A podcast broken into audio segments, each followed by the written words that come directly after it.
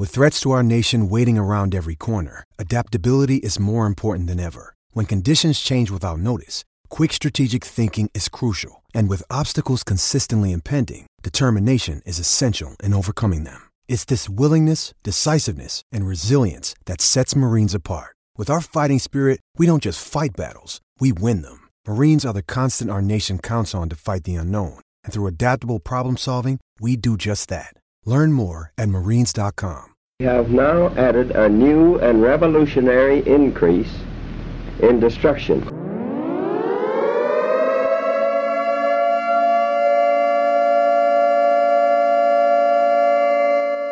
Des and Troy. You see, when you put them together, they destroy. We got company. Hang on.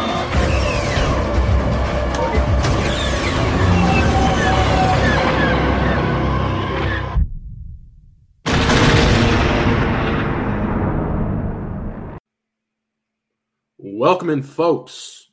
It's the Daily Destroyer, DFS show, Dynasty Warzone Network. I'm your co-host, Tyler at FF Tyler O. Joined, as always, by my co-host, Lou. Breaking down week 18 DFS, folks. I know week 18 does not mean a lot to people who are playing in the fantasy world. Those most of those dynasty leagues, most of those redraft leagues are done.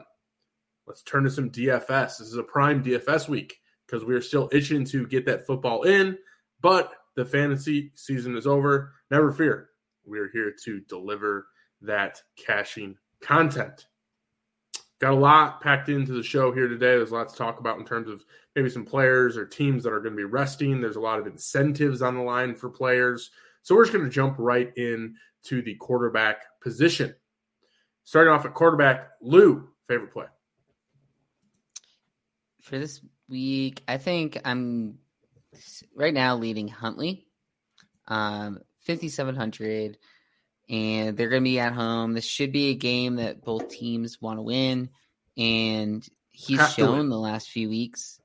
Well, yeah, I mean, yeah, it, it's going to be back and forth. It's not going to be one team is sitting guys, and th- this what we're going to have kind of a theme this week where um, some of these matchups people are going to be sitting, or if they get ahead, you might see people sitting the fourth quarter. Uh, and that's what's kind of exciting about week 18 is is a little more of the tilt factor involved in some of these. And there's also incentives out there as well, which we'll we'll get to. But um, yeah, Huntley just he has a floor of 40, 50 rush yards, which is always solid um, as a quarterback compared to some of these other quarterbacks in that range that are not really mobile in any way.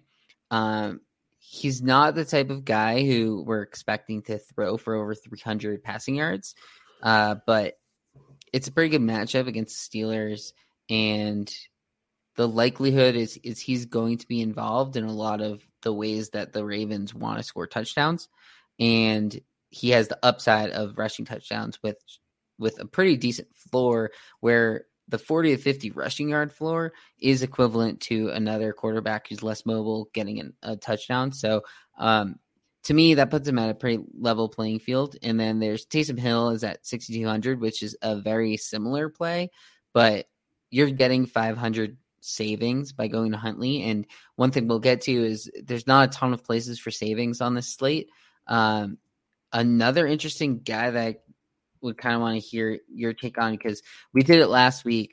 Um, is Trey Lance like Mhm. as of now? It seems like he's going to be uh, the starter in this game. Another sort of must-win game. Um, he's now up to fifty five hundred. Did he show enough to you next week? Uh, last week to potentially be ahead of Huntley? I I still think I'm leading Huntley there. I'm leaning Huntley. I, I I think Jimmy G. I don't know. I, I at this moment in time, I haven't heard anything to guarantee Trey Lance is going to be ready to go playing. If I, I don't know at this moment, you know, if they came out and said that, hey, Trey Lance is going to be the starting quarterback, um, you know, I think you know, 5,500 for Lance, we can make the case, but I think it's pretty safe at this point in time, at least in your cash builds, um, to have Tyler Huntley there, 5,700. Like you said, good matchup. Both these teams are playing for. I mean, there's a chance that you know a team wins here and doesn't make the playoffs, but they definitely can't make the playoffs if they lose. So, in the end of the day, they're playing for the playoffs, a chance at the playoffs. 5,700. You know, he's to me, Huntley's got an 18 to 20 point floor. You know, and we've seen him go over 30 DK points already this year. So it's it's a pretty easy um, decision for me. Even if Trey Lance is starting, um, probably still going the Tyler Huntley route in this one. Um, one other guy I want, I want to talk about real because we talked about some of the guys up up at the top of this, and two stick out to me the most. That's going to be Josh Allen, of course, at 8,100, but then Kyler Murray at 74. I mean, we know that the Buffalo Bills are playing the Jets, but this is an absolute must win situation here for the Bills because in the end of the day, like they are they are playing for an AFC title. Um, they're playing to make sure that they have a home game in the first round of the playoffs. So this is a situation where, although the, the, it could be a bit of a blowout, I expect the, the Bills to keep their foot on that pedal. And then Kyler Murray on, on, the other side of things is more of an expensive quarterback. You know, they still have a chance to win the NFC West here. Yeah. Um, you know, it, it, this is a pretty big situation here against the Seahawks. Um, they'll be playing at the same time as the Rams. So these are both, you know, Kyler and Josh Allen are both quarterbacks that are on the upper end of pricing, uh, but we both clearly know that they have 35 point plus ceilings, rushing and whatnot, good throwers. So your thoughts on Kyler, Josh Allen?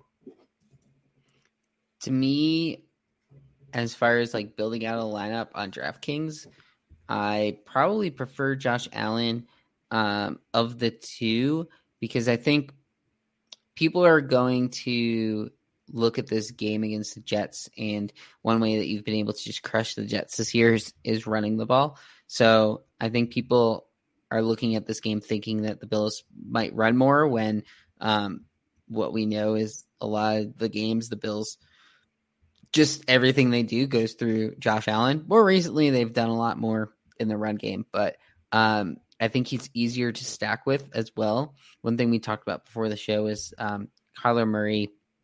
He has a lot more options to spread the ball out, and he also does it with his legs as well. Um, but I do think that seven hundred dollar difference could keep some people off. There is it, it's a weird narrative, but people do like to click the top name on the list. Mm-hmm. So um, the fact that Josh Allen is the top name, I think people will see that and notice it. And Murray's a little more buried. I don't think Murray is gonna not be played or anything. Like you said, this game is one that both teams are gonna want to play hard. And the Cardinals, after that crazy start they had, like um, they definitely want to try to win this division. And um, now that the, they could potentially not make the playoffs at all, right? if they mm-hmm. were to lose this game? Who? The Cardinals. Um, or can it not go that far? No, I don't think. No, they, they they're going to make the playoffs no matter what. It's just they're going to be a two or like a five seed. Right. So the fact that it's home, home get, they're like, playing for home. They're playing for home field advantage. Right. Like a home game is is pretty big in in playoffs, and um, you know, it's a two seed is also two. A two seed is also two straight home games. So they're playing for two straight home games or no home games. Yeah. So, yeah, in in games where they handle games and, and do well, it usually goes through Kyler Murray. So both both of these quarterbacks, like a strong offensive game, is going to go through them. So I like both of them if I'm going to be paying up and not going down with with the Huntley, um, Taysom, Lance kind of range. Uh, but we've seen it more recently that that Kyler's had some okay running, but he hasn't been running like he like past seasons. What you'd um, expect, which somewhat lowers his his upside. Um, he does have like the first three games of the year, he had a rushing touchdown each of them, but um, he hasn't really been getting as many rushing touchdowns as we've seen in the past, and, and like multi r- rushing touchdown games versus Josh Allen. Like we saw it just uh, last week, he had two rushing touchdowns. Um, so to me, I think right now I'm probably leaning Josh Allen, and part of that it has to do with just the construction is going to get get you a little different than other people, and the ability to get off of uh, Singletary chalk. Uh, also, stacking with Murray is going to get you off of the Conner chalk. So they're both very similar plays to me, but um, I think just being able to pay up more is going to differentiate your lineup with the Allen stack. That I am probably more likely to do that. Let's talk about Tom Brady though, real quick, in, in, in this Buccaneers game, uh, Buccaneers Panthers. It, it, it's interesting on a couple spots. I'm not going to go too deep into detail for the sake of time, but Tom Brady, 7,500, the third highest priced quarterback, rightly so. But you look at the Buck situation; they've already clinched the NFC South, but they can't get the bye. The bye's out of the equation, but they can finish as high as two, or I think as low as five, or maybe four. But I'll just say four and it's really just uh, you know a pride thing, like what seed they are, because they're going to have home field advantage, right? So you know, do they ball out, go all out, or do they, you know, if they get ahead, do they sit their starters? But there's a lot of incentives, like there's incentives all over the board here um, for a lot of different players, and we'll probably touch on them a bit. But Tom Brady, he's sitting at about a million dollars in incentives between like passer rating, yards per attempt, completions. Um, Gronkowski is sitting at 1.5 million dollars in um, incentives in terms of receptions, yards. Like for example, Rob Gronkowski takes home a million dollars in incentives with seven catches for 85 yards.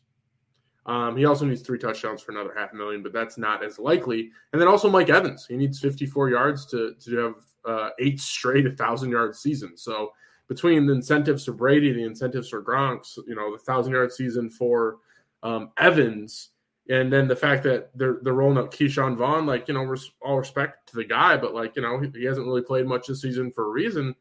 It, it, leads me to believe that the Bucks are going to throw through the air, and that's kind of what they've been doing most of the, this year, anyways. They've been leaning on the pass, so it's a little tricky situation considering I'm not really sure what they're going to do because they, they can't really necessarily improve their lot um, with a victory but they can get technically a higher seed, which looks better, and there's a lot of incentives on the table. Your thoughts on Tom Brady in this situation? Yeah, I think just from what I was just talking about, like people aren't going to want to click Tom Brady's name at 7,500. It's last game of the season, and I think he's the type of player at his age and just in general, we've seen it before where if someone is going to sit out the fourth quarter, he's one of the leading candidates. But we've also seen him get get his guys their incentives. Um, I believe is Antonio Brown last year that that was big on it, where he needed like ten catches. Mm-hmm. Him and like Godwin, I think both needed it. So the fact that the Bucks have a bunch of guys who who have these incentive potential to hit, and one thing that's made you money a lot this year is Brady double stacks. So I'm not going to play him in cash, but I think he's a phenomenal play in tournaments because people don't want to do it. And he's going to come in at potentially the lowest ownership, um, at least in, in recent weeks, because people are going to play out the narrative that he doesn't need to play all four quarters. Uh, and I mean, if if they really push for it, if there was anybody who's going for 488 yards to get to get this record, I feel like Brady the is the one too. who would go for it, and they yeah. like Bruce Arians would let him. It, I mean, they're on like a third string running back. They don't need to run the ball at all, and they, uh, they never needed to run the ball. Running the, the only thing holding them back is the Panthers' defense has been all right this year in, in stopping people from. But the Bucks are elite, like man. That. The Bucks are but, elite, though. Yeah, doesn't matter. So to me, like wow, a Brady Evans Gronk stack is expensive. Is the problem? Like it's none of these guys you're getting with him are going to be very cheap, so you're going to have to find savings elsewhere. Which I mean, there there's definitely ways to do it. Um, and like even on the other side of the ball in that game, like on a lot of the Panthers guys are cheap, so I like Brady from the simple fact that I mean, even when we were talking earlier, like outside of those main like four or five quarterbacks that we already talked about, none of these other guys really do it for me. So at least Brady, like we know he can get. We've seen him throw for 500 yards in the Super Bowl, haven't we? So, I mean, Brady's the type of guy who, if they're gonna push for some weird narrative, he seems like he only has so many years left and so many more chances to actually get records. Um, and I mean, we've seen him hit records from like career long stuff, but um, man, for him to to beat Peyton Manning in another record, uh, you know that's in the back of his head. Yep, we, we have a lot to talk about with running backs, so I wanted yep. to keep the quarterbacks brief here. Um, pool of three QBs. I'm Huntley, Kyler, and Allen. Couldn't talk into Brady there. It's okay. Is Brady four? Um, I I I'm gonna play him in in like a tournament team, but it's hard for me. I think like I I played in a bigger field. Like if I usually do like small field, like single entry stuff. Um, I think Brady I would do in like if I'm doing a, a three entry, like three max mm-hmm. something. I'd probably do like Brady, Kyler, and Allen. But I think if I'm doing single entry, I don't know. Like, I wouldn't be surprised if Brady threw for 500 yards, but it's hard to like straight up bet on it. Yeah, fair enough. Going over to running back, man. This is an interesting slate. There's a lot going on here, a lot to talk about. Tough to be concise. Um, I think we've spent a lot of time off air talking about what we're doing at running back. So, um, you know, let's let's start with just you know towards the top, just kind of a, a way to start it here. Um, you know, Jonathan Taylor, 9,300 you know, we know what he's capable of. There's really no question of what this guy can do on the ground. They're playing the Jags. It's a pretty damn good matchup. And the Colts are in a situation um, where they haven't even clinched a playoff spot yet. So they're they're going all out against the Jaguars. So there, there's a world where where we see you know the um, Jonathan Taylor absolutely busted wide open, and then on top of that, Jonathan Taylor needs 266 rush yards to hit 2K. Is it you know, I, I, wouldn't say it's, you know, is it unlikely? Probably. But at the same time, like Jonathan Taylor is more than capable of getting 266 rush yards. So there's a little bit of incentive for hitting that 2K mark. Um, but there's a lot of incentive for the Colts to simply win this game. But the pricing is right. 9,300 is quite expensive, especially some of these other running backs on the slate. Your thoughts at playing this Alpha JT 93? Yeah, this one I have a little tougher time going to the narrative. Over 200 rushing yards, I think, is a lot harder than over 400 passing yards. Um, just like the general idea. Um, he could easily run the ball 35 times if they really want to force it. But even at even at that, like he still needs to pretty much break off a big run to get there. Um, because even at like 35 rush attempts, that's still an average of seven and a half rushing yards. So um, I wouldn't be playing Taylor for that narrative per se, but it's more the idea that the likelihood of get him getting 100 yards and multiple touchdowns is pretty high in this game. And so, um, not necessarily playing it as the he's getting 200 rush yards, but it's more like playing it as, I mean, 100 yards and uh, it was 116 and 1 is what he did against the Jaguars last time they played each other. Um, I mean, this guy's just been an absolute beast. He has uh, seven of his last game, eight, seven of last eight games. He has over 100 uh, rushing yards, which, as you know, on DraftKings gets you the bonus. And only one of those games he didn't have a touchdown. So his floor right now is basically what's that, 21, or 13, 19 fantasy points. Um, yeah, man. That's Good. just like his floor right now. Yeah, but it, that's like, but that's like a two x almost, you know. So it's like with his pricing though, it's like twenty points is like it, it, it doesn't kill you, but twenty points out of JT at ninety three hundred is, is is not necessarily smash. Yeah, but I mean, it's tough uh, without a lot of other value out there, um, which we are having trouble finding. So yeah, this leads me to you know I, uh, I think the, the issue I have with Jonathan Taylor I, I, is he's not that active in the passing game. Not at all. And not lately. He has one reception total in the last four games, and that we don't like to that. me lowers the upside at 9300. Um, and that that's what I would lean against because there's so many good plays in the mid range. We, we're not playing Jonathan Taylor, folks. Um, but let's let's you know, and and I think this this is a good conversation because we are now you know entering the running back kind of range because like we're we're not playing JT, but then like you know we, we you know feel free to come back on me on this, but the next guys down the list: Alvin Kamara, eighty three, probably not. Chubb, seventy nine, probably not. Dalvin, seventy eight, probably not. Still, Aaron Jones, seventy three, no. Najee, seventy two, I'm not doing it.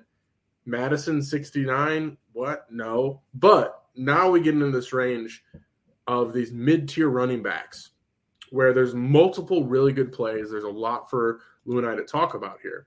And let, us kick it off here at the top uh, of this kind of mid range. And I'll say David Montgomery is the top of that mid range. It's 6,800. Um, I know you and I are both big fans of playing Montgomery this week and have been in the past weeks. Um, any, uh, you know, 6,800 Montgomery, your thoughts?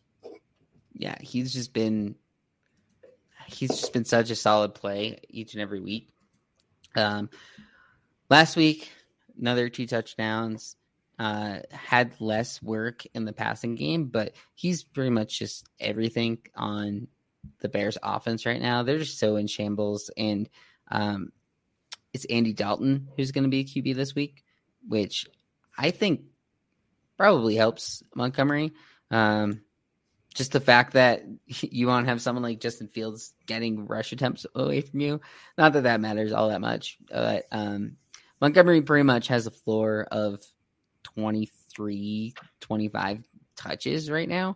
Um, and they're facing Minnesota. Neither of these teams have any shot at anything. It's it's a lot of pride, but um, I think the likelihood of him getting hundred rush yards, like he he has only done that twice this year, so he doesn't really have the upside as it's, much it's, as it's maybe the, some of these the goal guys. line and the reception. Um, right. It's it's the fact that before last week when they they were just ahead all game, um, he had five plus catches in four straight games. So you're playing it for the fact that he's likely going to get like 60 to 80 rushing yards. You hope and all, and all like, the goal line touchdown and like five catches.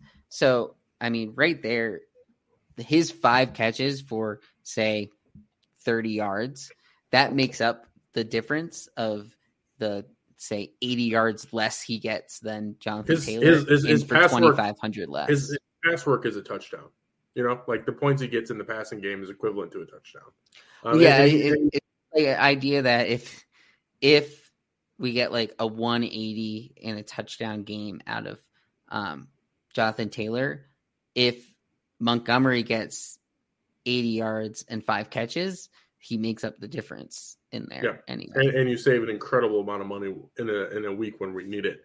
Um, we like Montgomery. Next player I want to go down to is uh, going to be uh, Conner, sixty three. There's no Edmonds, and when Conner is in the game with no Edmonds, I mean he, he's also getting similar pass work to Montgomery. Um, he's also, as we've seen all year long, clearly the goal line back. I mean they're they're turning him turning to Conner in the goal line more than I ever expected. I mean, the guy's been an absolute touchdown machine. And when Edmonds is out, it's just easy money. And I know he's questionable. He's been, I think it's a heel injury. He's been nursing for the last two weeks. I believe he's been a game time decision last two weeks. At least last week he was for sure. I'm expecting him to play. There's a chance he doesn't. So definitely keep an eye out for that, folks. But, you know, James Conner at 6,300 and, and uh, you know, pretty much a, a must win game here for the these Arizona Cardinals. I mean, the Cardinals are in a situation where they can win the NFC West um, and they can be anywhere from a two seed to a five seed, like we talked about with Kyler. So it's it's, it's a pretty big deal here for the Cardinals. So with with a you know with a, a if Conner plays, um, you know it's twenty touches, pretty locked in at sixty three on a pretty good offense. I mean things are looking good uh, in terms of me wanting to play James Conner. Do you agree? Yeah, and I mean, we've seen it in the past with with Edmonds out. What type of upside James Conner has in in the full time back role? He's a very similar play to a Montgomery, um, except we know this game is is likely to be competitive throughout. Uh, both teams trying and wanting to win, and that's likely going to go through a lot of Conner, at least through the um, the running back position. And we know James Conner can catch the ball out of the backfield. Yep. Uh, we also know he gets goal line touches as well. So um, Conner is a pretty good play. Uh, the the one issue is yes, he's coming back from injury. Um, somewhat concerned, but I don't know. Like we even saw when um, Edmonds was there without Conner that he had a pretty solid role, and and um, it seems like the Cardinals' running back position itself is a pretty set in stone. Uh, they want to give James Conner the ball in this game, and facing the Seahawks, like it's also just a pretty solid matchup for that. Going to six K. Uh, I think there's two guys here. I mean, they're both good plays. So, I, I, the end of the day, if you wanted to play both, I don't think it would be a bad situation. But we have Sony Michel at 6K and Devin Singletary at 6K. Devin Singletary, likely one of the highest owned running backs, if not the highest owned running back on the slate. Um, not only has he been that dude, even with Moss active, um, they're playing the Jets, which we know are absolutely free money against uh, running backs. And then Sony Michel, um, Henderson's on IR, but Cam Akers is coming back. Could be wrong here, but I think Lou and I are both in agreement that you know we don't expect a lot from Cam Akers. I think it's going to be great to see him back. I expect you know him to get you know five to eight touches. Like it's going to be awesome um, for him to recover from that kind of injury. But at the same time, like I, I find it really hard to believe that they're just going to fire up Cam Akers for a large workload after this Achilles tear and an almost miraculous recovery. So, um, you know, you can play both, but I think we have an opinion here um, in terms of Singletary 6K and Sony 6K. Yeah, this is uh we've named four guys who I kind of want all of them. You can only play at, at most three running backs in your lineup. I think the Sony Michel versus Singletary argument is going to be um, big this week as far as getting it right. Um, you basically the other reason why I'm between Josh Allen and and uh, Kyler is it's kind of the thought which of those two I do pick the other running back. Um, it's probably how I would build at least like a tournament team. Um, but to me, like I think people are overweighting this Akers coming back thing, and Sony's still just going to be the guy in a game that they want to win and um, going to be pretty competitive with. So, I mean, I mean, if they want to win, it's like a must win, man. I mean, they have to win this game to clinch the NFC West and the two seed. I mean, yeah. Is, I mean, if they um, lose, if they lose this game, they could fall to the five. I mean, it's it's it's a big, it's a very big deal for the Rams here. Yeah, but also like in in these past five weeks when Sony's become like the guy there, um, his lowest rush total is is seventy four yards, which is is like higher than Montgomery has been getting. It's higher than um, what these other guys have been getting, and we know the likelihood of uh, touchdowns are also there for Sony, and um, he just seems he seems more likely like Singletary could easily just give up his touchdown upside by Josh Allen rushing in two more touchdowns this week.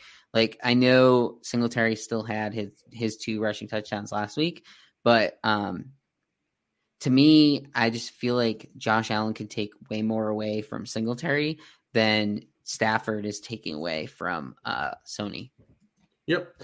And I think we know the Bills have a propensity to throw the ball in general.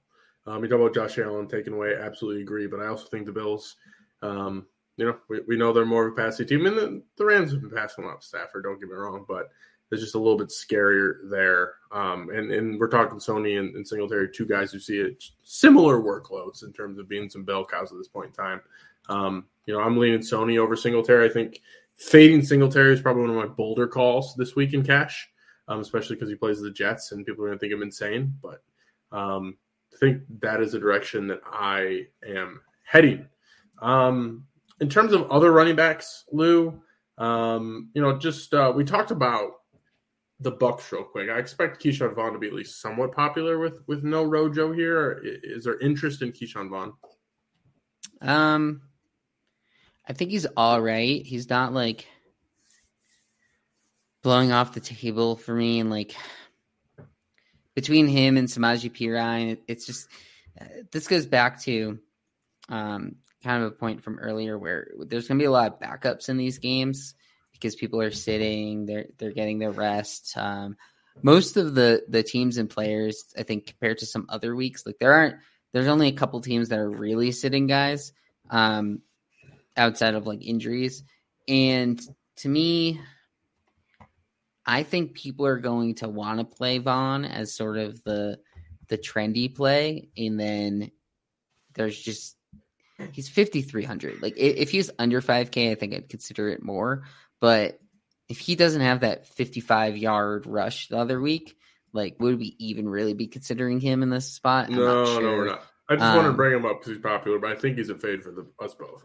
Yeah the, like would you just play Perine instead? Like if, if you want i'd rather i'd rather i would rather play Perine because Bengals have nothing to play for. They can't improve their lot with a victory.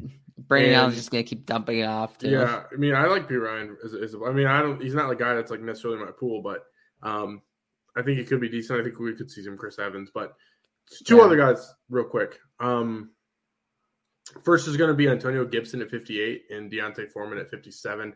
I expect Gibson to be a pretty popular play just considering they're playing the Giants. Um, you know, he's been that guy who's been getting the volume. And then D'Onta Foreman, I think, is interesting because, like, he, at least in my opinion, you know, he has been a pretty solid back. Like, I don't want to say he's been great, but at the same time, like, you know, 26 attempts last in, in week 17, you had 22 attempts in week 15. It's definitely not there through the air, but the price is digestible. But I think what it comes down to is the Titans are at, are fucking out here playing for they like they're out here playing for their life. Like the Titans are playing for a bye. Like there is yeah. nothing more important going to the playoffs oh, than yeah. a bye. If the Titans win this game against the Texans, which they probably should have seen crazier, but if the Titans win this game and they get the bye, they will likely open up their playoffs with Derrick Henry back. And to me, that is there. There's a. I mean, it's actually I was about to say there's no more important player to a team than Derrick Henry. But I mean, Titans have been getting it done without Derrick Henry, so maybe that's a false statement. But we know what Derrick Henry is. We know he's capable of. We know that the Titans offense revolves around Derrick Henry. So a Titans win would mean that Derrick Henry starts the first playoff game for the Titans uh, in this in this season. So you know, there's something that, that speaks to me where there's kind of a gut call where I'm like, the Titans are out there for blood.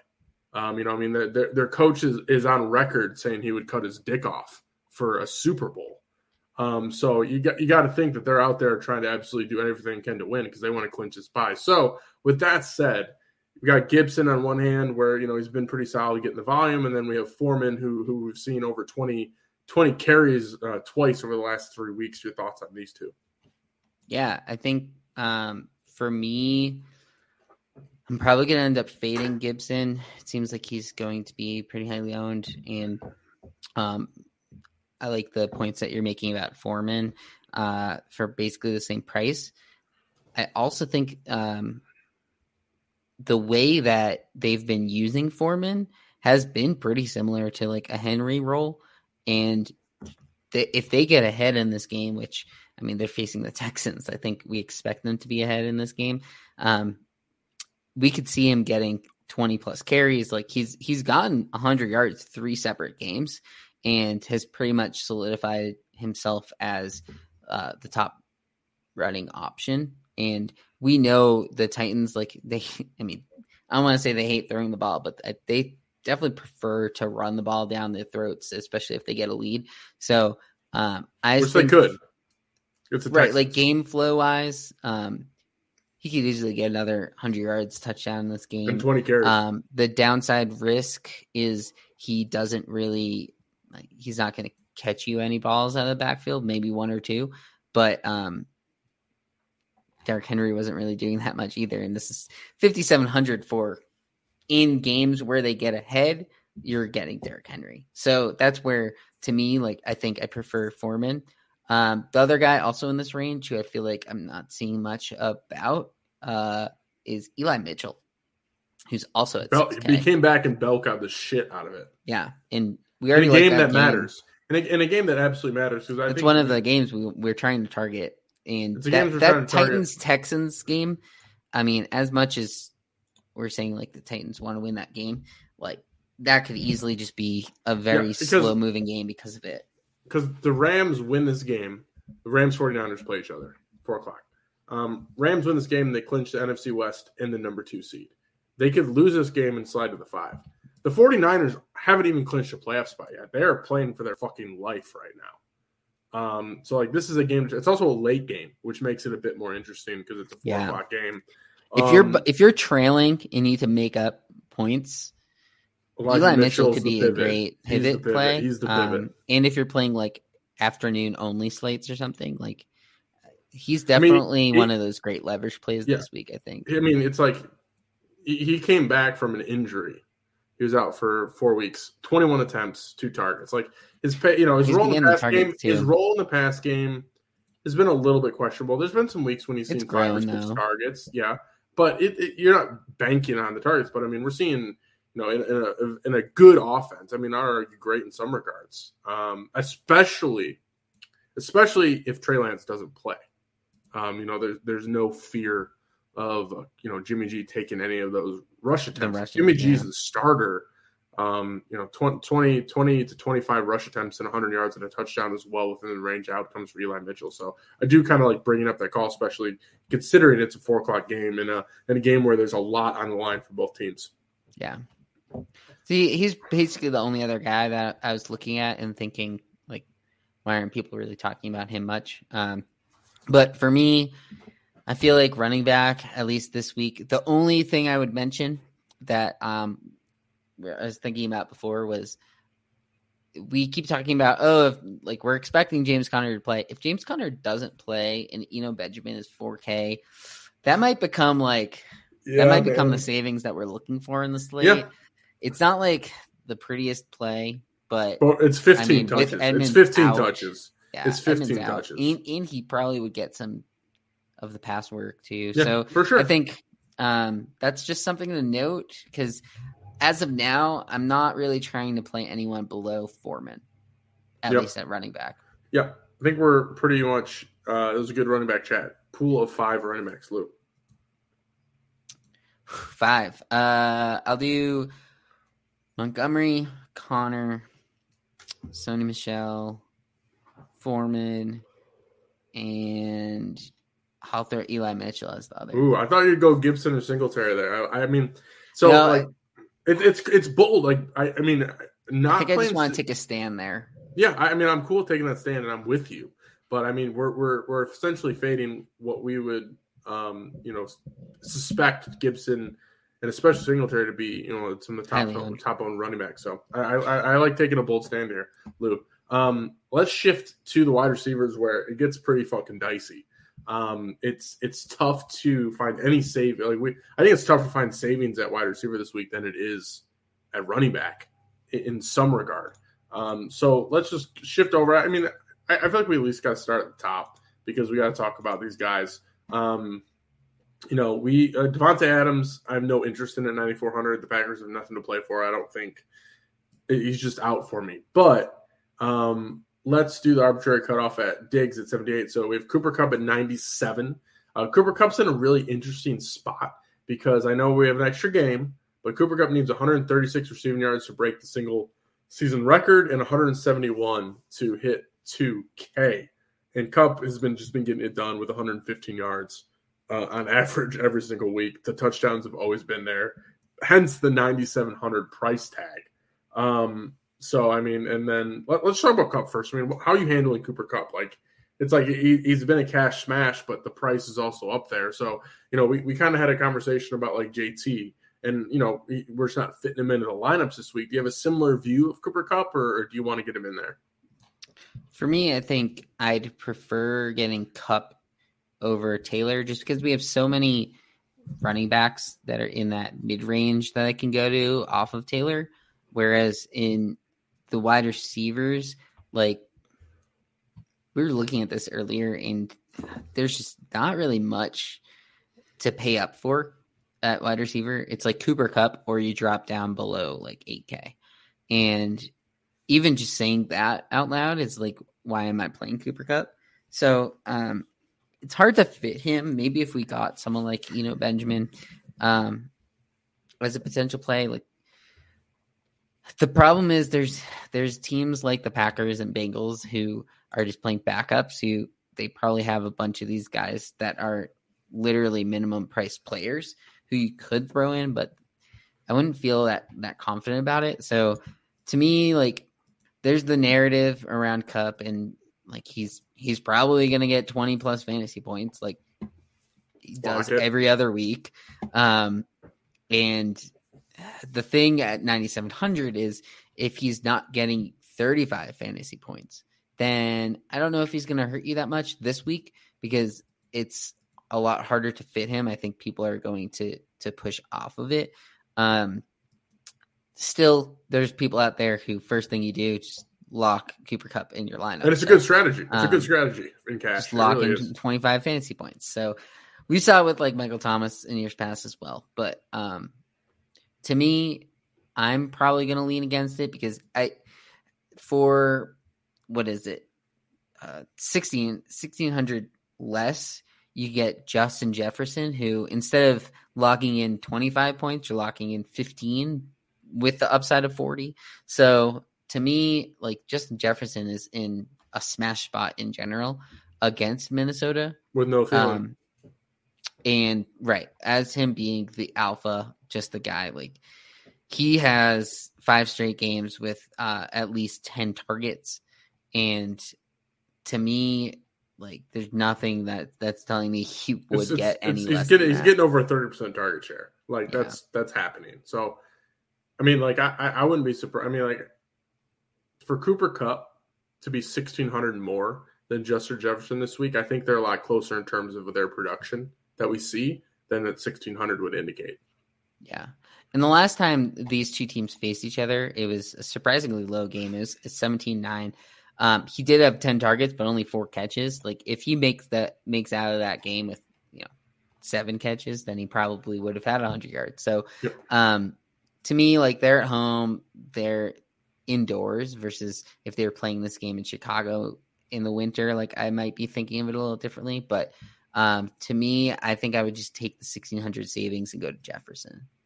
And then right around that range, Stefon Diggs, I think he's a sneakier play this week. I expect his ownership to be quite low, considering everyone's going to be focused on they're playing the Jets and easy against the rush, some Josh Allen, um, some Singletary. But, you know, Stefon Diggs, 7,800.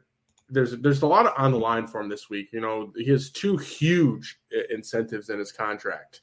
Um, one's pretty doable, one's not. So he needs six receptions um, to hit 100, and that's 1.5 million dollar bonus. So six receptions almost feels like a lock. I feel like Josh Allen's going to want to get him that 1.5 million. The other one for another 1.5 million is 231 receiving yards. Probably not going to happen, but in a world where he does see 231 receiving yards, um, he gets another one and a half million. So there's three million dollars on the line right now for Stefon Diggs in this game if he goes over six receptions and 231 yards or more. So there is some belief I'd like to have that Josh Allen is going to want to at least you know throw some targets, uh, throw some balls to Stefon Diggs' way, so he can at least catch six balls um, and get that 1.5 million. Um, and I think you know us fading Singletary, we have to at least um, you know recognize that we have to be on the passing side of this game. I mean, they're the Bills are um, you know Vegas has them scoring 28 points. That's four touchdowns, and if we're fading Singletary, we're kind of saying that those are all going to go through the air. So there's got to be some interest in Diggs, Lou. Yeah, I think based on what you said, like I expect them to get him those six catches. I don't expect the 200 plus yards, but um, like six catches, 110 yards is like very much on the table for him. Um, the problem I have with Diggs is he, he just like he'll get all these targets and all these catches, but he only has two games this year over 100 yards. So that's where this like 200 yard thing yeah, is, like, is, probably not going to happen. But I mean, if he comes out of this game with like six catches, 80 yards, and touchdown, like it, he's been getting targeted um, in the the red zone a lot. So um, for me, I think 7800, like he's another guy I'm looking at. Um, I think I'd either play him he's the guy I'd be playing in, in these like Allen stacks because you're spending a lot to do it. And uh, that's going to get you a little different than some of these others who they're playing like the Huntleys and, and they have an extra you know, three thousand. Um, so I think if I'm if I'm playing Allen stacks, I want to have Diggs in there. Um, and then I don't know. I still think I lean Jefferson because I think his upside is greater uh, than Diggs. With with Beasley back, um, I think that somewhat limits the upside of Diggs. Like comparatively, like mm. Thielen's not there. Jefferson's gonna have a higher percent chance of getting touchdowns. Mm-hmm. So to me, I think Jefferson has a higher ceiling, but Diggs might might even be safer in cash because we can pretty much pencil in six receptions just because of the incentive alone. Yep. You know, in the second time here, let's just rattle off some some wide receivers that we have a lot of interest in. I'll start things off. Christian Kirk, 6K. We talked about Kyler. We talked about this matchup. Must win here. Cardinals, um, Seahawks. Um, you know, his he hasn't really been the deep threat as much, but like at the same time, like we can expect a 22, 23% target share for Kirk since alpha has been out. Yeah, like he's he's borderline alpha at this point in time. So for the target share that that Christian Kirk has been seen with with Hopkins out, I mean it's it's like the last three games have been 9 9 12 in terms of targets um, against a pretty weak Seahawks defense. So at 6K, he's one of the first wide receivers I'm locking in my lineups. Your thoughts on Kirk and throw another one back to me. Yeah.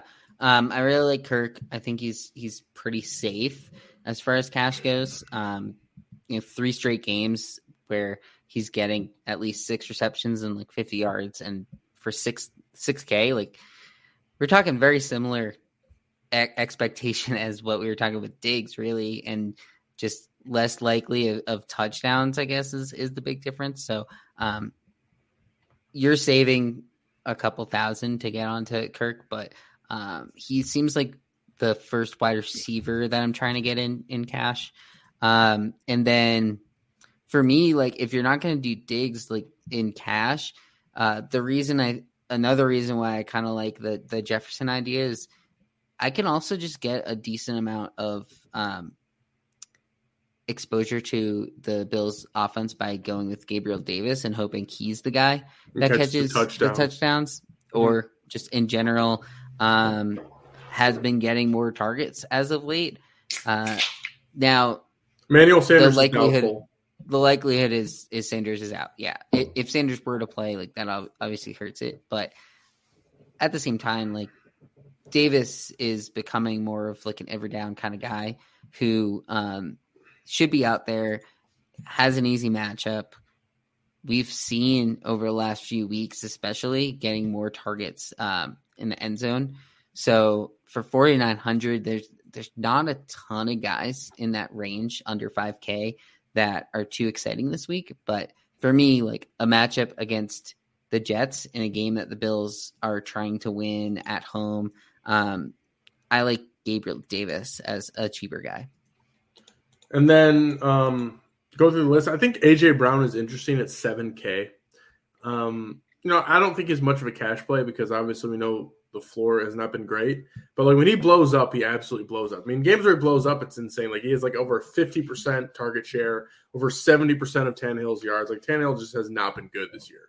Um, but at the same time, like the blow up games are there. And for a game where we talked about where the Titans are in an absolute must win situation, you know, what's stopping them from just throwing the ball at AJ, AJ Brown, you know, 13 to 15 times because they absolutely have to win if the ground game is not working against these Texans. So, you know, I, I don't think I'm playing them in cash. I wouldn't talk you out of it, but I do, um, you know, kind of like AJ Brown. And then there's the second one to get us moving.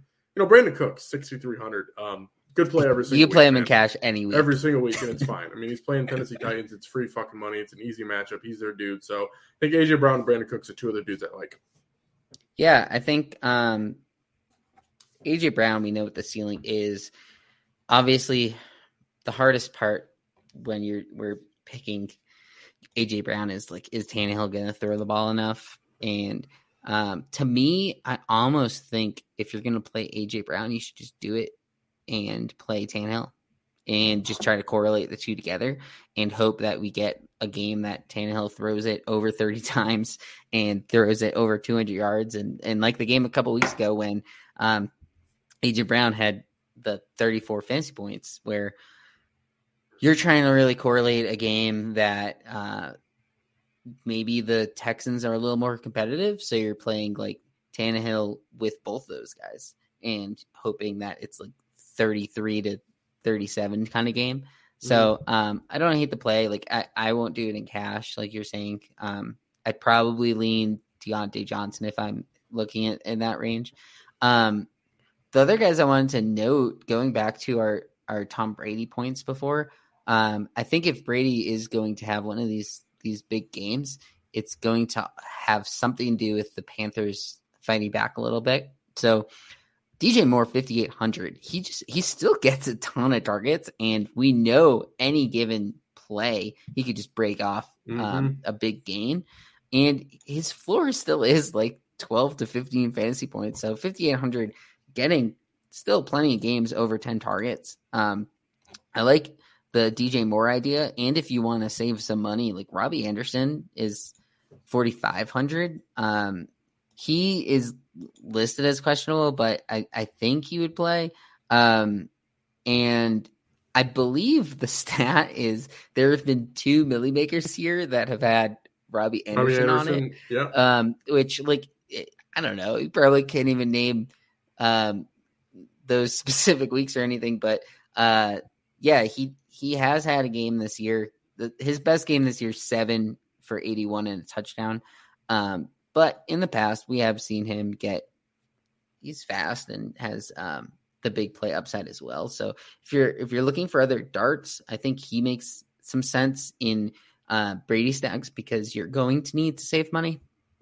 And um, in that stack specifically because of Brady and, and Gronk or Evans, whoever you're stacking him with. So, um, what do you think about the those Panthers guys? Like, I like the call. I like the call. I mean, especially if we're gonna, you know, I think it's a great bring back, especially if we're gonna say Brady's out here balling to try to get Gronk and Evans the records and incentives and get his own incentives. That that only happens if the Panthers are competitive. Um, I'm asking for your pool. Get things moving along here, Lou. Yeah. Pool of five wide receivers.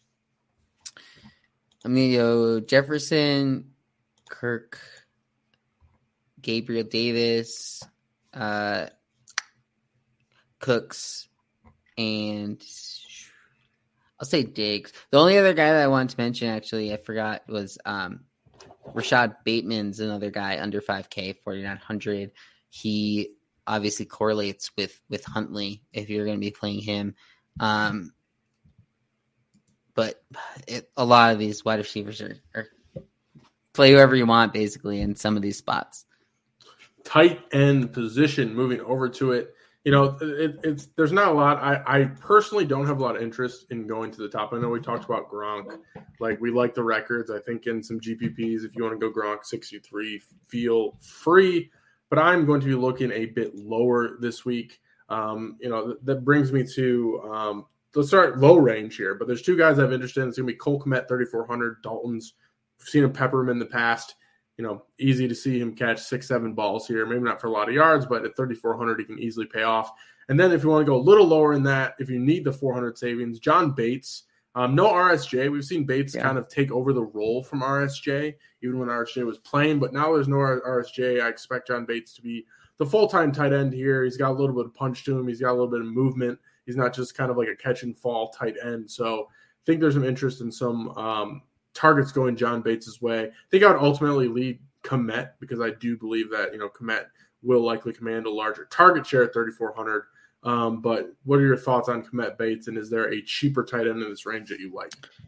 Yeah, it's basically those two that I'm looking at. Uh, I think you can always kind of throw darts at, at some of these guys, and if you can just make a story out of it, or just whoever your quarterback is, just try to find uh, another guy there who, who might throw to. He, even someone like Brady, like uh, we've seen it in the past where even if Gronk is there playing and healthy, like he still throws the ball to, to Brate. Has uh last two games he has a touchdown each. So I mean if you're if you're looking for darts, like I generally lean on the side of correlate it with your quarterback.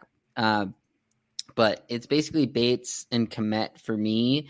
Uh, or I'm going up, which is a little different than I than I usually do. I mean, Tyler Higbee, I think is is pretty solid at four. another another uh, six six, catches, 69. nine target. Was it six catches, nine targets for sixty nine? For sixty nine. very nice stat line last week, which I mean, he still is the same price as he was. And this is a matchup that we have been talking, we're expecting it to be a good game. So maybe instead of going to Kmet, if you can find that 600, just get up to Higbee, um, potentially in the works.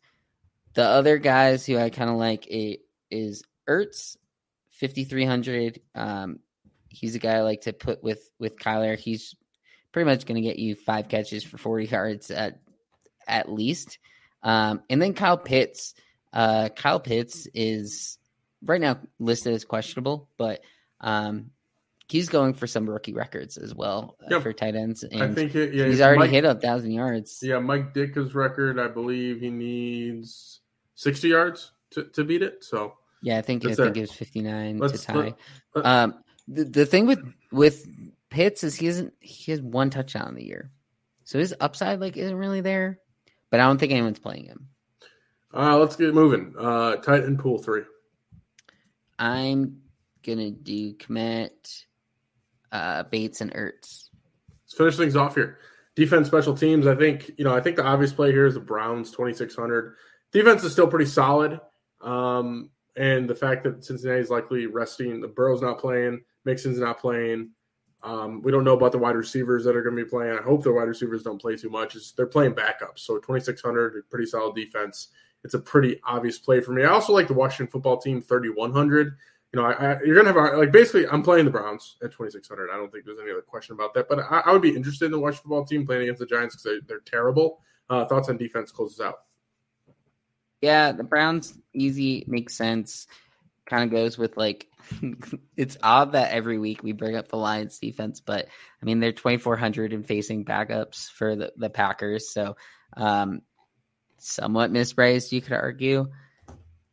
or else you just, I don't know. For me, probably just go up and play, pick someone in that uh, mid range, like the Ravens at 32, facing Big Ben and you know his last game or expected last game. You never know.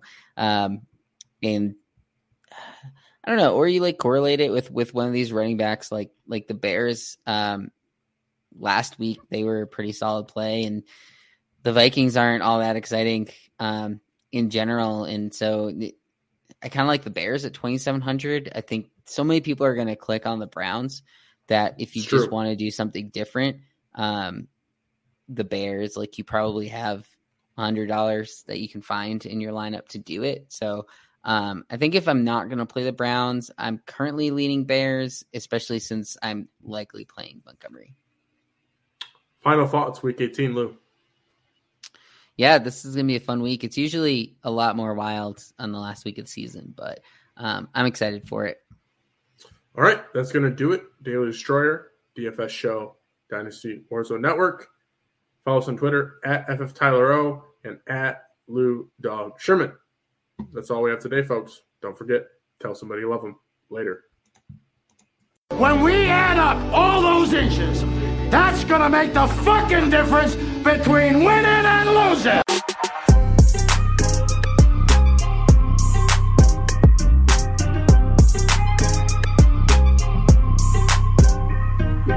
We won a game yesterday. And if we win one today, that's two in a row. We win one tomorrow, that's called a winning streak.